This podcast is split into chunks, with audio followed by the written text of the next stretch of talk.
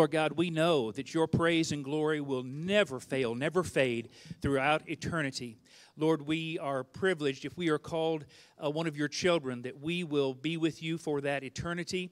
And uh, Lord, we know that it's our calling to uh, take as many with us as we can to share the message of the good news, the gospel, to a lost and dying world. Lord, help us to do that each and every day. Help us to follow you and be faithful. And it's in Christ's name we pray. Amen. Hey, as you're being seated, please uh, may call your attention to one of these blue cards. It's a connection card. And uh, I know you get tired of me saying this, but I'm going to say it again because it matters. Uh, if you're with us maybe for the first or second time, we would love uh, for you to fill this out so we can get to know who you are and who's worshiping with us. And if you have any questions about the church, you can a- ask those on this card, and we'll be happy to get with you.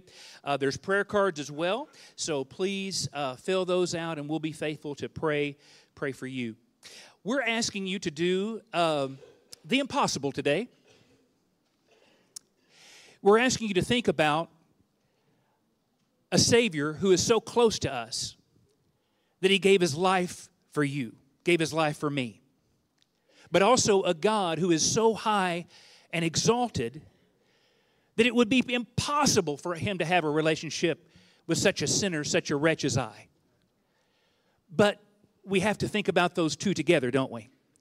And I, I, pray today that through our songs and through our worship, we'll be able to put those two thoughts together and reconcile those. Isaiah says this in chapter 6 In the year that King Uzziah died, I saw the Lord seat, sitting upon a throne, high and lifted up. The train of his robe filled the temple. Above him stood the seraphim. Each had two wings. With two he covered his face, with two he covered his feet, and with two he flew. And one called to another and said, Holy, holy, holy is the Lord God of hosts. The whole earth is full of his glory. And the foundations of the threshold shook at the voice of him who called, and the house was filled with smoke.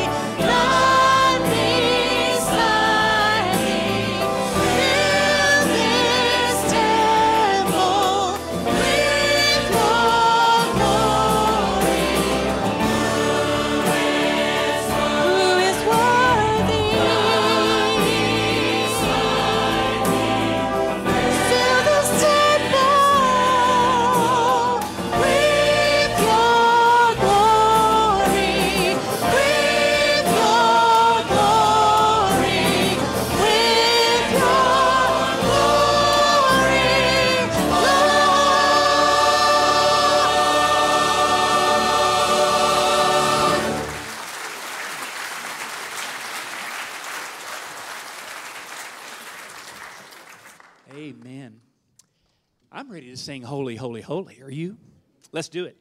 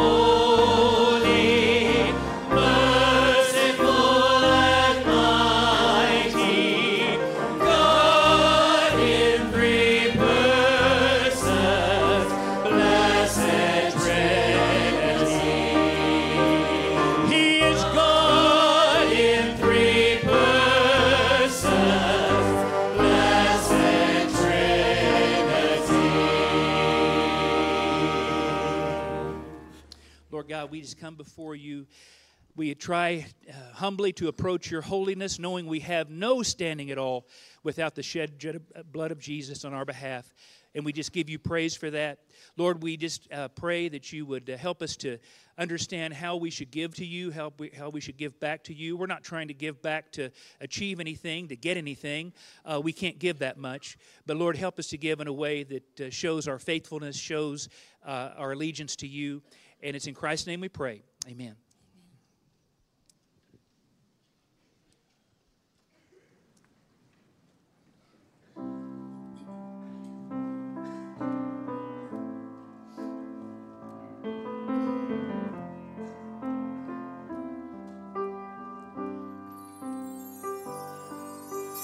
I was a.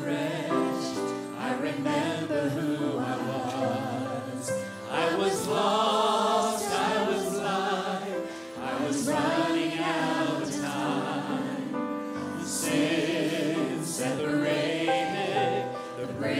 far too wide. But from the far side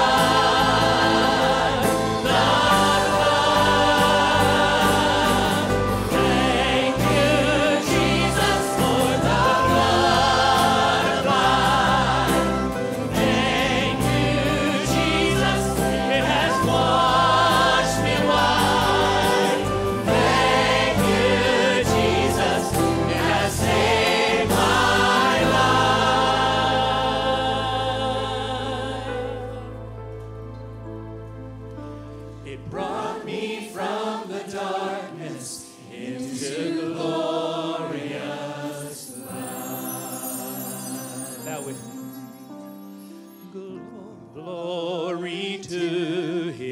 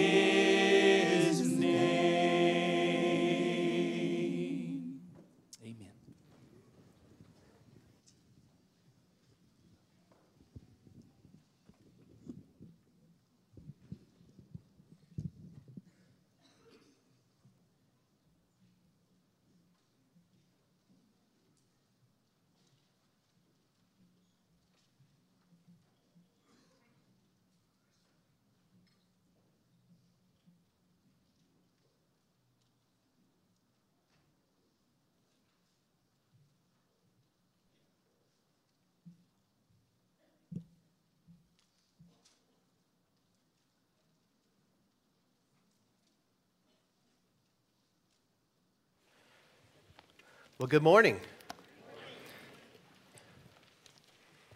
If, I, if my voice is kind of irritating to you today, and some of you will say, yes, it's always irritating, you talking head, uh, I apologize. Have a little congestion and sickness going on. I'm much better today than yesterday, praise the Lord. And so we'll press on in our study in the book of Hebrews. Uh, for some of you, uh, you're getting tired of an exposition of like, what, three verses so far? Just hold on. We'll take bigger uh, sections eventually. But trust me, it's very important that you understand what's going on in these first four verses so that you understand the rest of the book. And the terminology that we've been able to look at, the language that, uh, again, the book of Hebrews is unique to itself in its eloquence and the incredible, masterful use of the Greek language.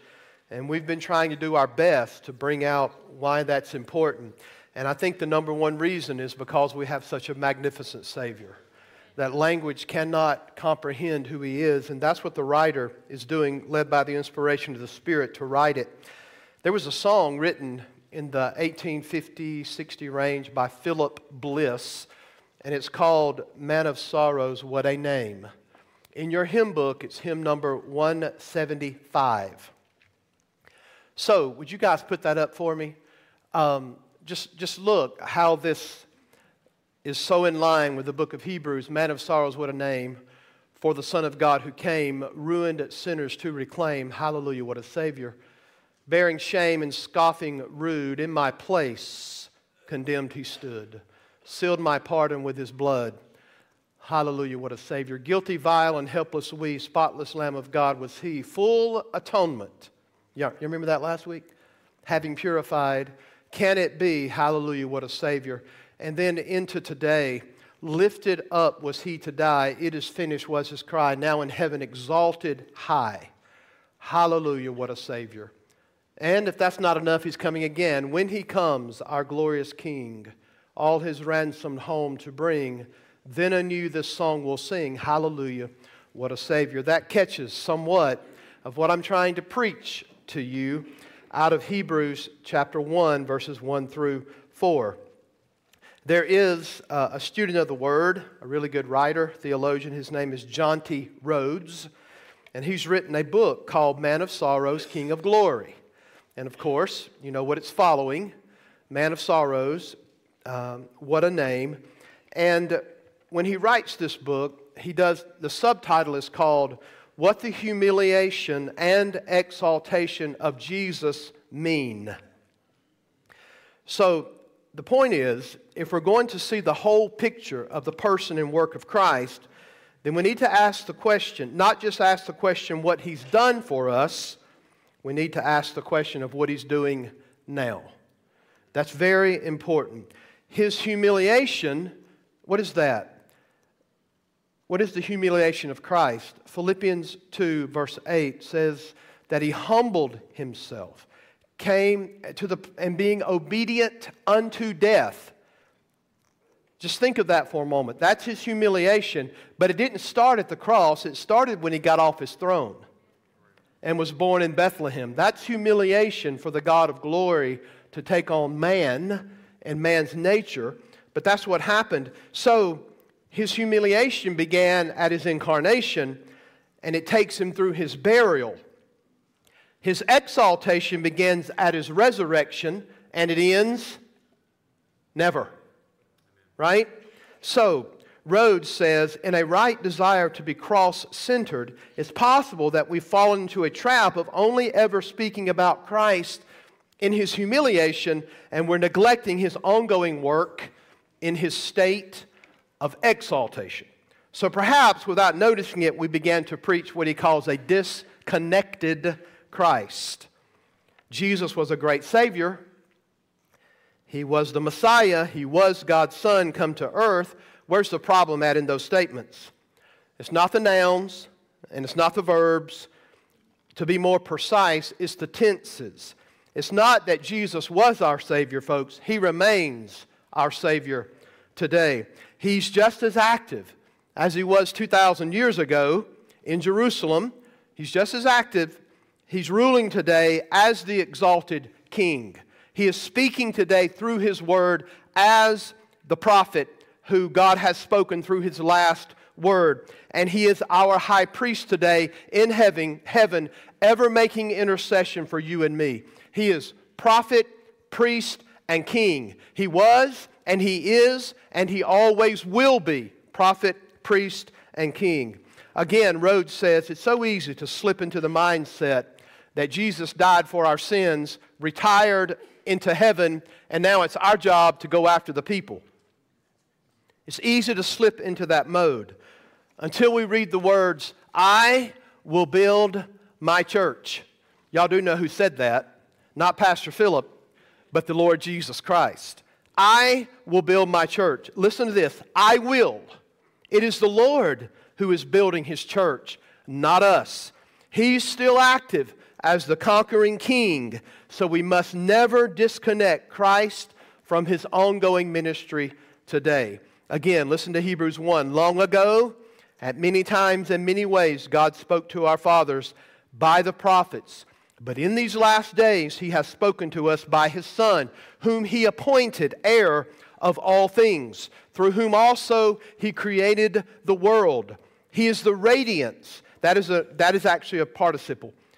He, ra- he is radiating the glory of God. He is the exact imprint of his nature. He upholds the universe by the word of his power. And after making purification for sins, he sat down at the right hand of the majesty on high. So we have humiliation, but we also have exaltation. He sat down. Don't disconnect those two things. Yes, he's your Savior.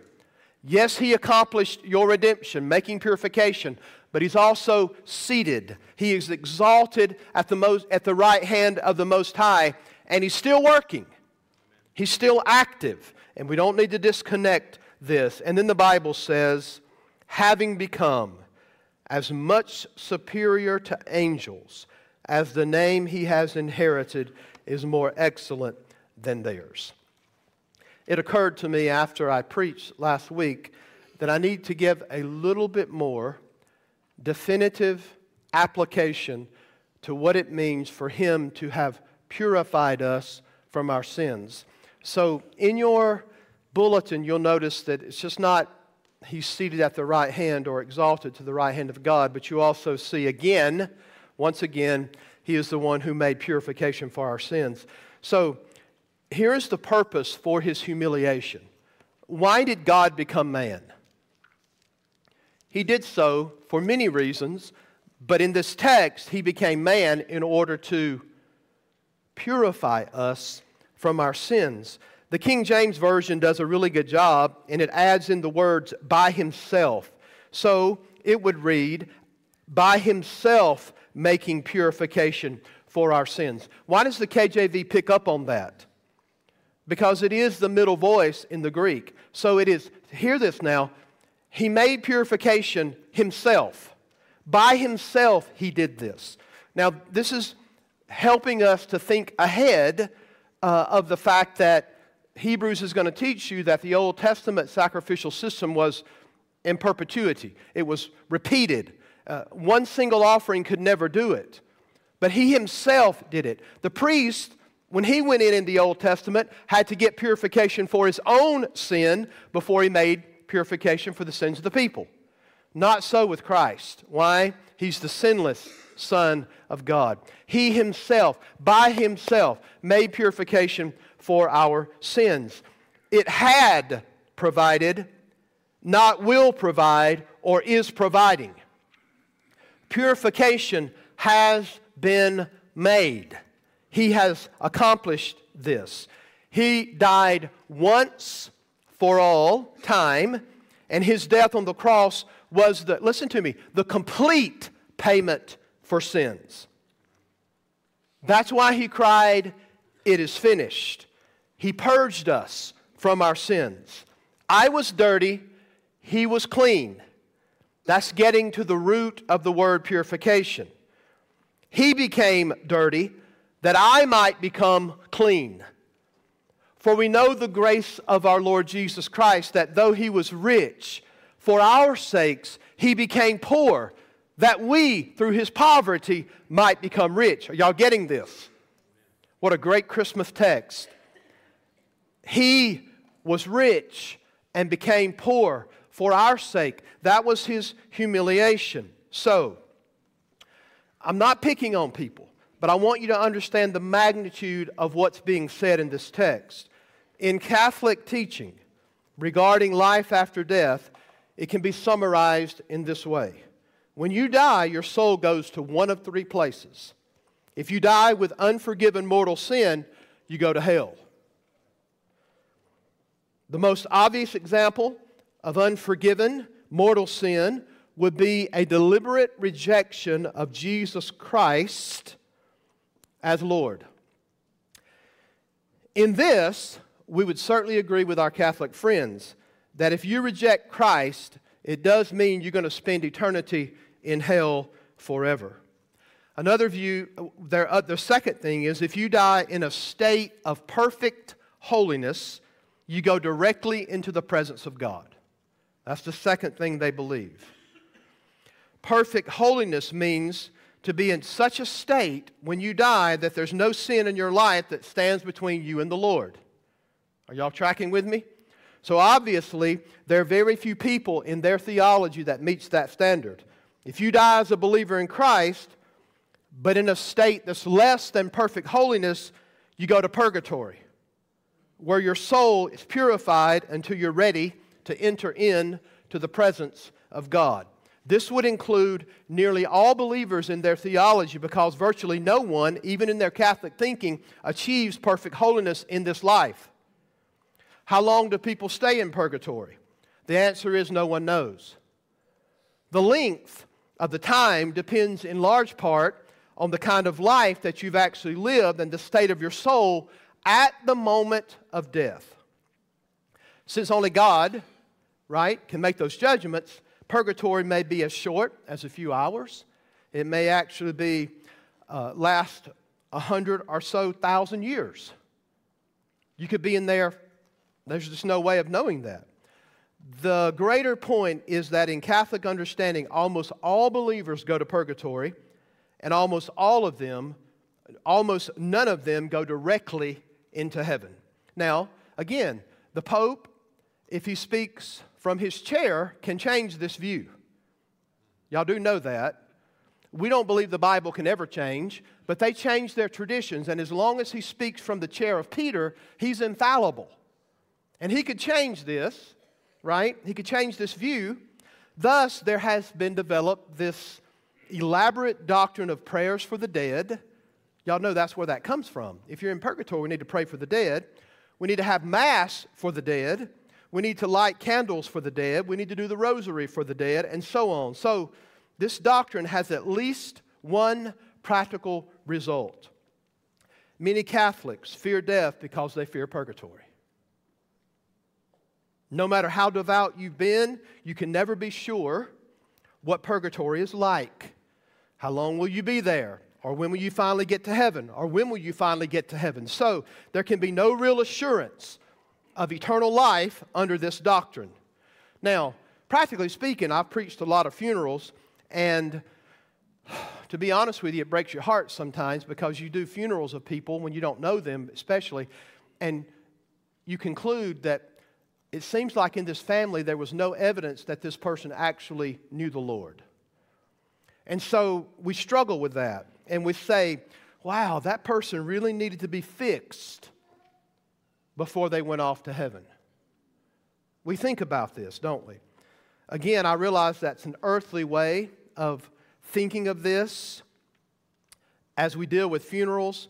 As a practical matter, I'm sure that we will join the hymn writer today, too, practically, prone to wonder. Lord, I feel it. I'm prone to leave the God that I love. Even the best of us come to the end of life near death, conscious of your faults, conscious of your hidden sins.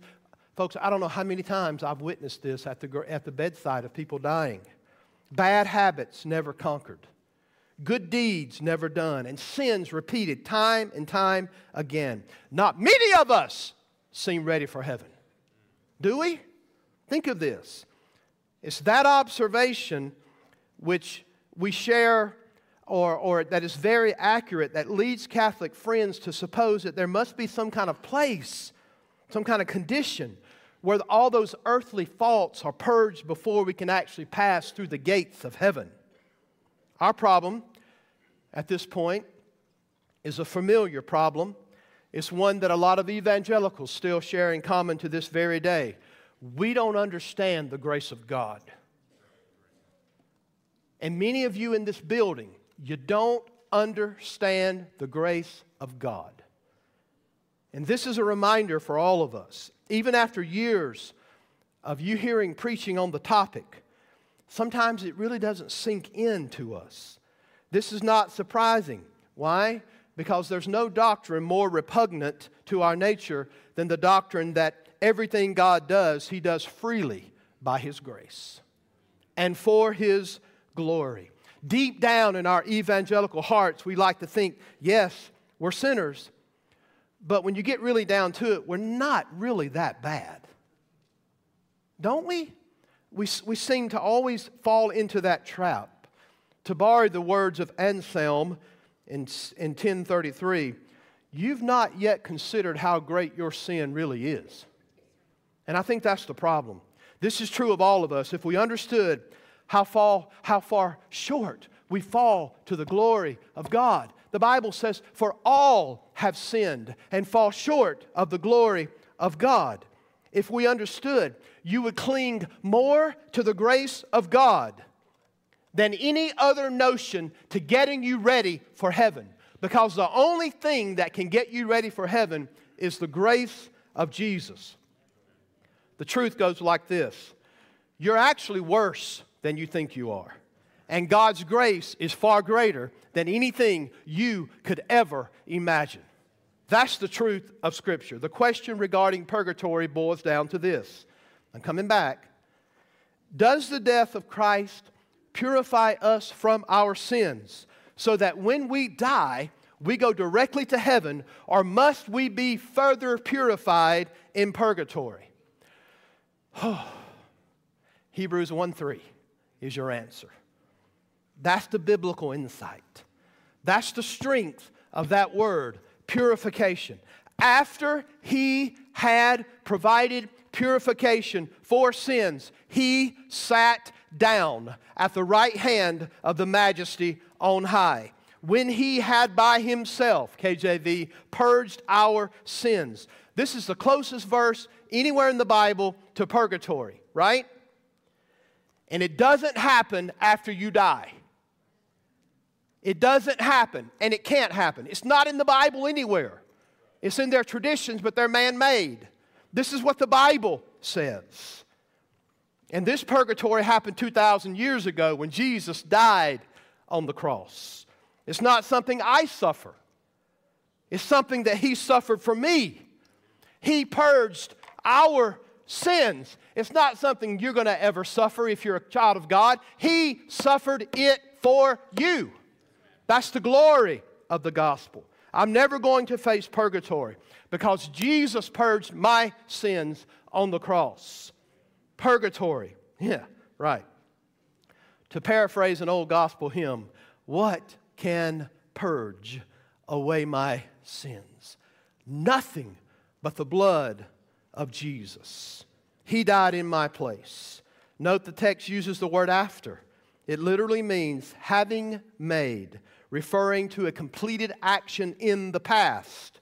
The purging of our sins took place at the cross. Hear me this morning. No more purging is necessary. Trust Christ. Trust what Jesus did. That's why the gospel is so vitally important. There is no salvation, there is no purging apart from Jesus. Amen? All right, that was all free. Please take note of that. That's why it's so important to, for you to know what and why you believe what you believe. So you can put your head on your pillow tonight and rest assured that if you're in Christ and you don't wake up in the morning, you'll wake up in glory with Jesus. To be absent from the body is to be present with the Lord. If World War III starts, I think it's probably already started in some ways, and Americans wake up tomorrow morning and we're in shambles, you don't have to worry about it if you're in Christ, right? You don't have to worry about it. For me to live is Christ. Whatever time God gives us on earth to live is Christ. And hallelujah, to die is gain. Philippians 1:21. That's what the Bible teaches us. So, today, he is the exalted one who sits at the right hand of God. That's the point. Second point. Listen. He is radiating the glory of God, participial phrase. He is upholding the universe by the word of his power, not with pulleys, but with his word. That's why this world is hanging together. Uh, that's why there's all these galaxies and all these things that are, are set in their place and they don't move. Why? Because Jesus is holding it together. Participial phrases radiating the glory of God, upholding the universe by the word of his power, having made purification, all three of those participles lead up to this. He sat down. Radiating, right? Upholding, right? Making, and once he does all three of those things, he sat down. That's where, it, that's where the text is headed. So the fact that the Son is sitting indicates that his work is finished, as in what he did in the past, making purification for our sins. And so, Hebrews, for some of you who want me to get on with the program and preach ahead, I will. Uh, we will get to chapter 7 and we will talk about Melchizedek. Because a lot of you want to know about Melchizedek, just pump the brakes. But here's the deal this sitting down is anticipating something in the future. Chapter 10, verses 11 through 14. And every priest stands daily at his service, offering repeatedly the same sacrifices which could never take away sins. But when Christ had offered for all time a single sacrifice, he sat down at the right hand of, the, of God. Do y'all hear this? That's what this is anticipating. And we're going to get to see that eventually. But the fact that he sat down, what they did in perpetuity that could never take away sins, Christ did it one time by his death, who knew no sin and is completed forever. Isn't that great? It's awesome. So there's the contrast between Jesus and the Levitical priest. Now, did you like sitting down? My wife confined me to my La-Z-Boy yesterday. She said, You're not going out of the house. And I said, Yes, ma'am. Because I wasn't feeling the best, and I sat in my chair. The Lord did a good thing when He made a La-Z-Boy, did He not?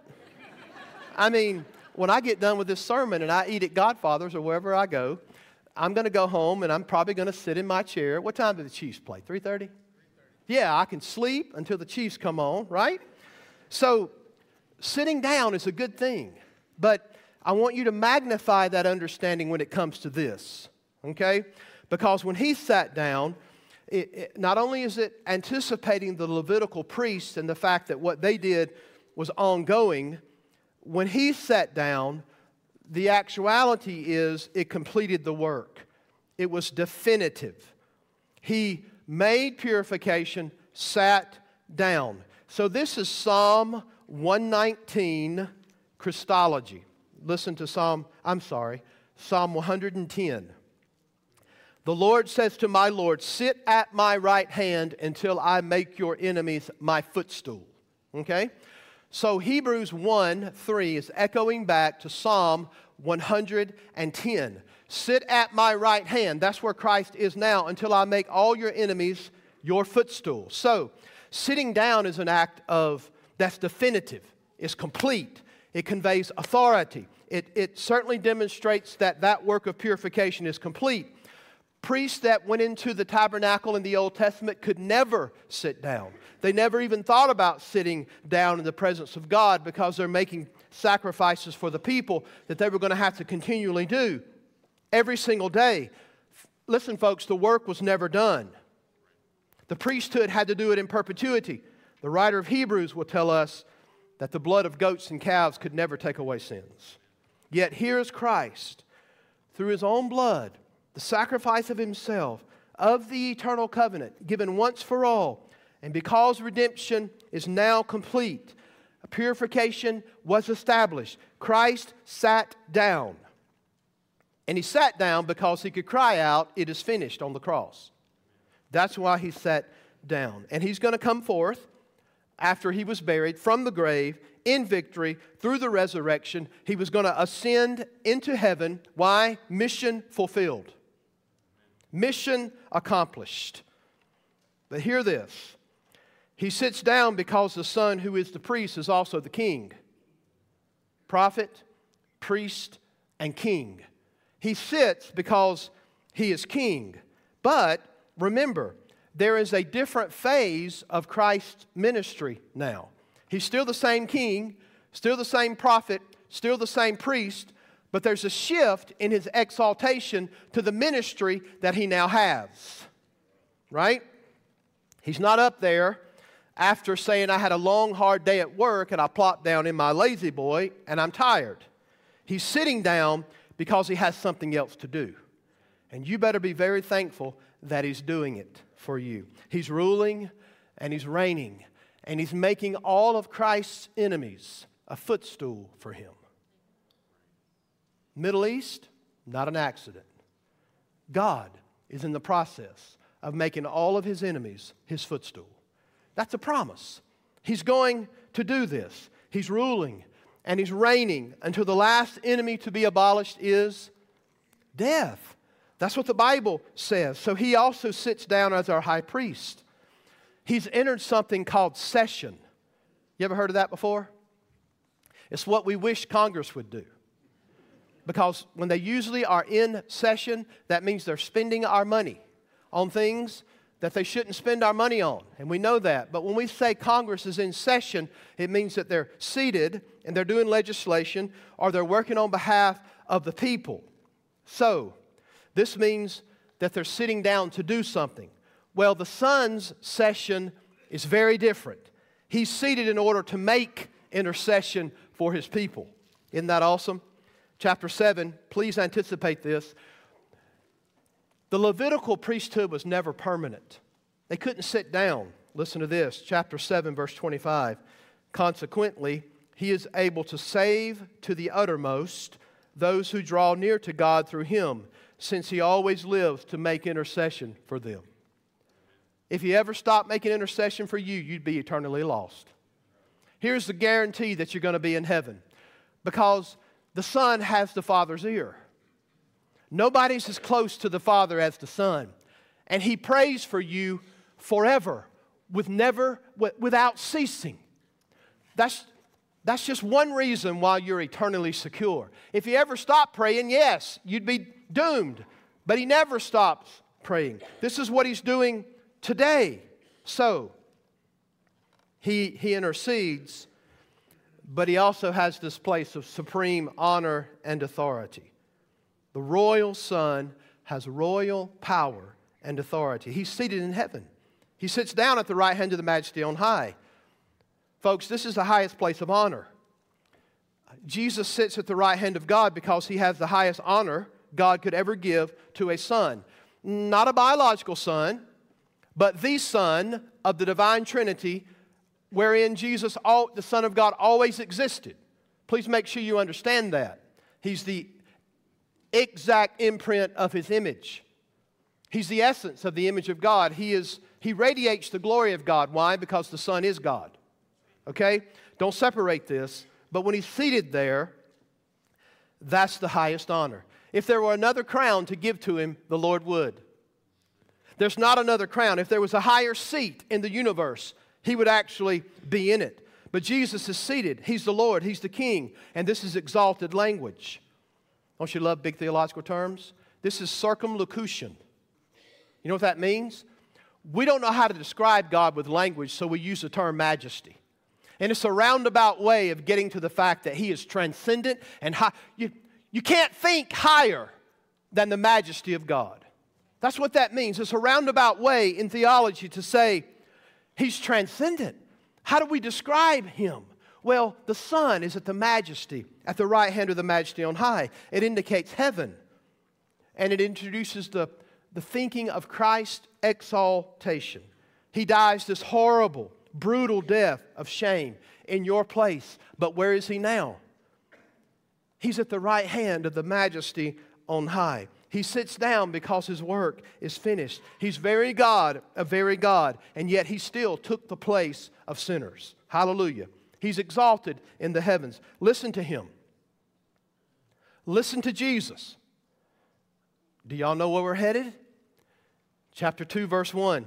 Therefore, we must pay closer attention to what we've heard, lest we drift away. Do y'all hear me?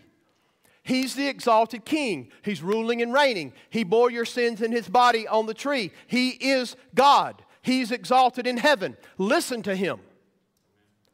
He spoke in times past through various prophets in various times, but in these last days, He has spoken to us in Son. So listen to Him. Are y'all getting this? You got to listen to Him. This is building up to the argument that we need to listen. Folks, don't drift away from Jesus. Don't do it. Don't move an inch away from who Christ is in his person. If you deny that he's God, then you've denied that he can save. Only God can save sinners. If you, if you deny that he became man, then you're the spirit of the Antichrist. John chapter, 1 John 2. If anyone denies that Christ has come in the flesh, he is the spirit of the Antichrist. Do you understand how important it is to believe rightly about the Son of God? Who he is, what he has accomplished. Listen to him. Jesus unites his person. Jesus unites the person of the Son of God with all his attributes and privileges, and he is the royal Son. The Bible says he's the wisdom of God. He is uniquely qualified to be God's final word. He is. So Jesus is the prophet in which God has spoken his final word. He's the great high priest who has made purification for our sins. He laid down his life for his sheep. John 10.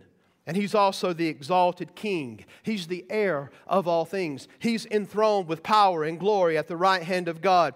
The one who is God the one who is sovereign and glorious, is also the one who came down to this world to put away your sin and mine. Please listen to Jesus. He came to purify us and cleanse us from all our dark stains of moral corruption. He did this so that you can have access to God. He did this so that you could belong to the Father. Christ did this so that you could enjoy fellowship with God. He did this so that you could be a son or daughter of God by faith. He sat down at the right hand of the majesty in heaven. He sat down when he returned to heaven. Why? Because his work was done. Nothing, nothing can be added to the work of Christ on behalf of sinners. It's not Jesus plus anything. It's not Jesus plus traditions. Jesus plus anything. That it's not. There's no way possible according to this text. When it comes to salvation, there's no room for self cleansing.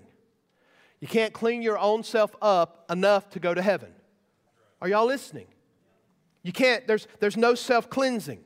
There's not enough penance you can do to an earthly priest, which is bogus. There's only one great high priest, and he doesn't wear a robe and sit in a booth. It's Jesus Christ and Him alone. You can't cleanse yourself, you can't do enough penance. You can't have enough human merit. You can't be like that hamster on the wheel and he runs and he runs and he runs and he thinks, maybe I'm going to run my way out of this cage. But in reality, he circles and he circles and he circles and he circles.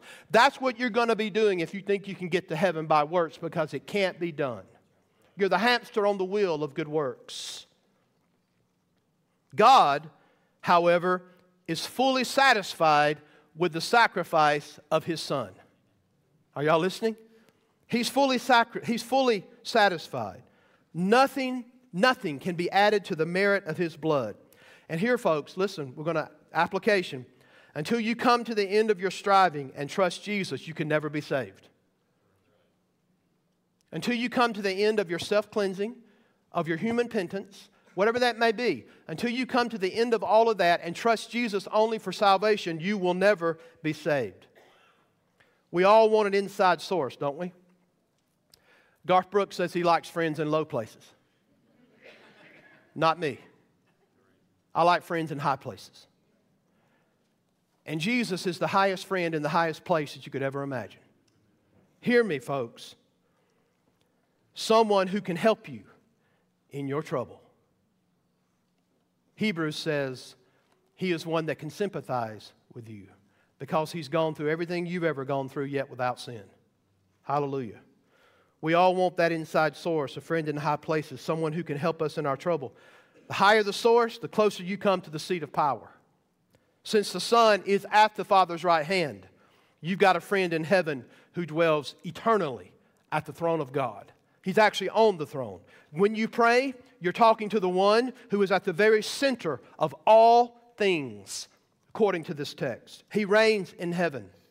I've got news for you today. He reigns over the devil. The devil is a evil being, but he's God's devil. And the Lord God Almighty rules over him. It's not like there's a cosmic struggle of evil and good and one of them's going to win out in the day. No, the script has already been set.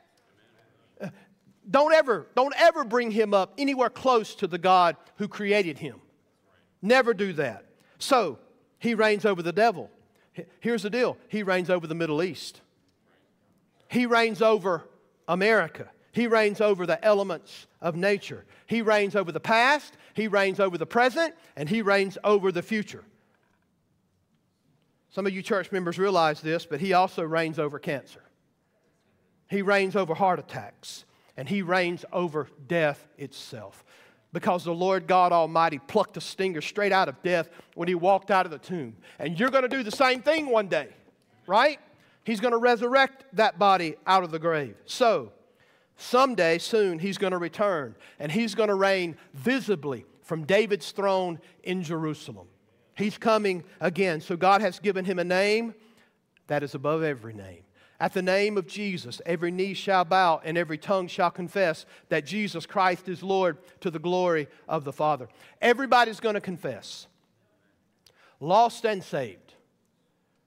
Don't let it be everlastingly too late. Bow and confess his name now. Because if you don't, you won't do it then, not unto salvation. You'll do it because you're forced to know as a lost person that Jesus Christ is Lord. One day the whole universe will bow willingly or unwillingly and openly declare that Jesus is Lord. The hymn writer said it well in verse 2 of Just As I Am. Listen to these words Just as I am and waiting not to rid my soul of one dark blot to thee whose blood can cleanse each spot. O Lamb of God, I come. Now listen to verse 5. Just as I am, you will receive.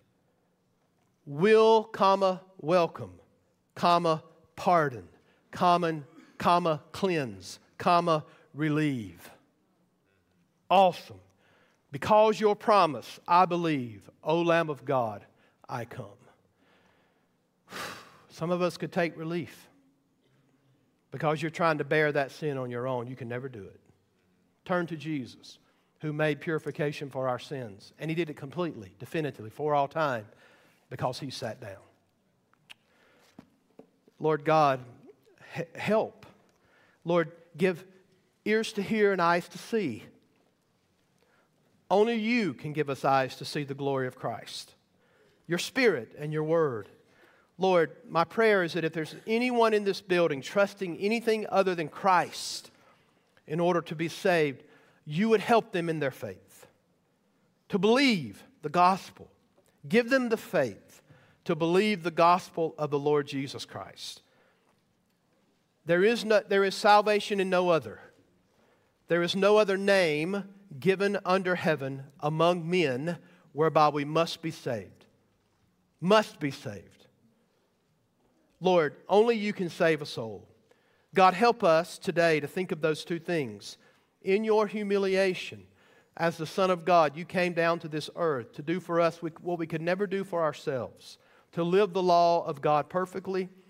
And then, Lord, for you and your obedience to the Lord God, you willingly went to the cross. No man takes your life from you, you laid it down willingly.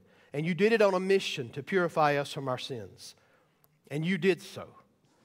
No greater love can there be than a friend lay down his life for his brother. That's what you did for us in order to save us, to pay that penalty for our sin. Lord, help us think about your humiliation and what it led to. It led to the purging of our sins. But Lord, you're now exalted in the heavens. Let us not miss this. Help us not to disconnect you. You are King of glory. You were the man of sorrows. You are the King of glory. Lord, help us to see that connection. Lord, help us to know that you're ruling and you're reigning and you will build your church.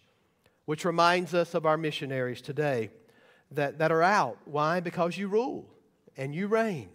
And they're fulfilling that. They're, they're moving. They're going. Why? because you will build your church. And we take that as your word and we respond and we're obedient. Lord, protect them. Father, would you speak to hearts during the invitation? In Jesus' name we pray. Amen.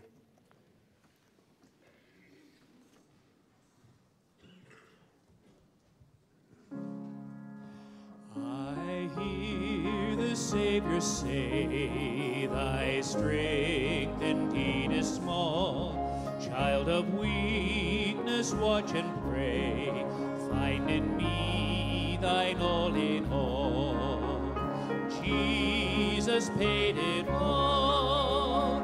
All to him I owe. Sin had left a crimson stain. He washed it white as snow.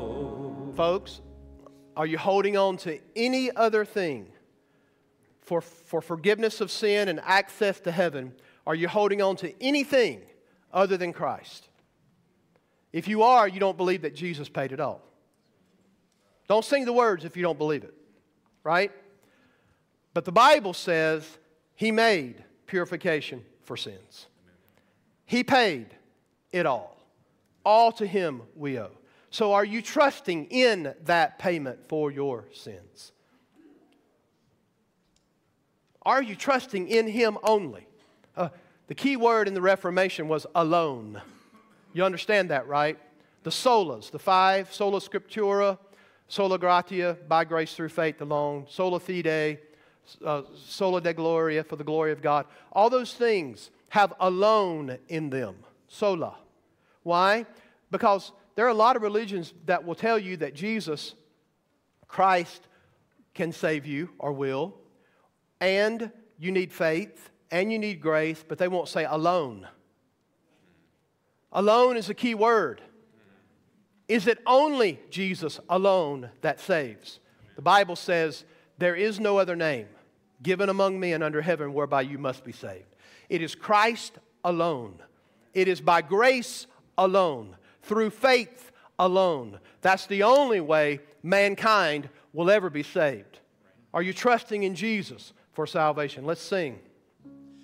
For nothing good have I whereby thy grace to claim. I'll wash my garments white in the blood of Calvary's Lamb. Jesus paid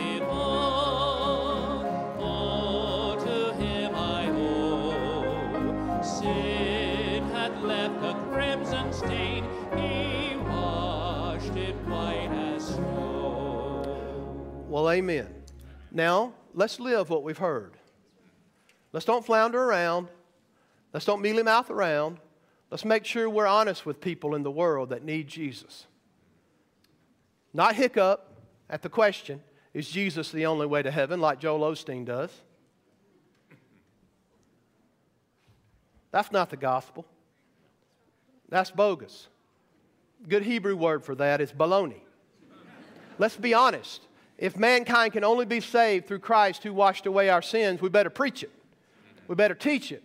That it's only Christ that saves. Amen? All right. So let's live that out. I'm not talking about being bigoted. I'm not talking about being mean spirited. I'm talking about being truthful. To share with people what the Bible says. Nothing but the blood of Jesus can wash away our sins. He paid it all, and all to Him we owe. Amen. So we don't have Sunday night service tonight, but there are some Bethlehem practices. And if you haven't gotten your, uh, what do you call it, outfit? Costume. Costume. Costume. And if you haven't, if you haven't gotten your T-shirt, you, somebody holler T-shirt, get one of those too. And uh, God bless each one of you. No Sunday night service tonight. Uh, to God be the glory. Love each one of you. Hey, please remember uh, to pray daily until uh, we meet again uh, for our mission team in Asia. Uh, remember, they are going to be in a place that, to their knowledge, nobody has ever shared the gospel of Jesus Christ uh, with this group. So please pray for our mission team in Asia.